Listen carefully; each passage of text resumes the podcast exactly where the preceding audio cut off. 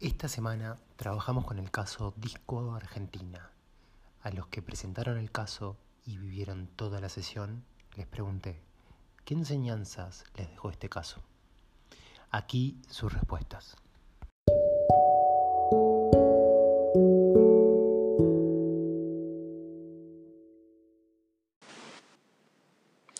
Hola Alan, bueno, en mi opinión el caso me dejó como enseñanza las diferentes perspectivas que se pueden llegar a tener para analizar un caso, disco desde el punto de vista de la plata, desde lo financiero, y disco desde el punto de vista del negocio.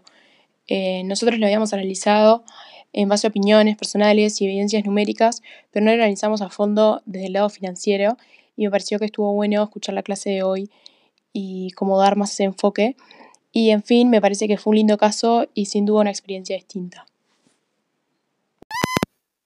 Bueno, eh, por un lado, eh, aprendí que a la hora de determinar una estrategia o a elegir los pasos a seguir, eh, lo más importante para que lo que hagamos sea lo más efectivo es plantearnos antes que nada exactamente a dónde es que queremos llegar o qué es lo que queremos.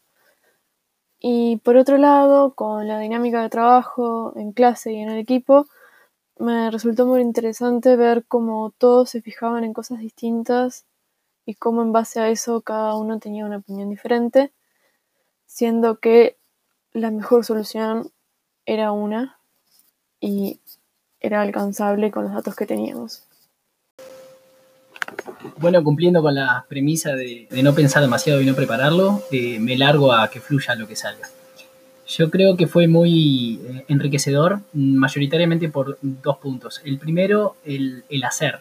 Aprendemos haciendo, aprendemos mucho más haciendo. Y a mí me sirvió aprender a través de subir, compartir una pantalla, preparar una clase y luego darla a través de este nuevo, nuevo medio que estamos todos de alguna manera este, aprendiendo y me ha servido para las clases en la escuela naval sobre todo, así que la verdad eh, he salido ganando doble, creo que más que mis compañeros, salvo que algunos estén dando clases también.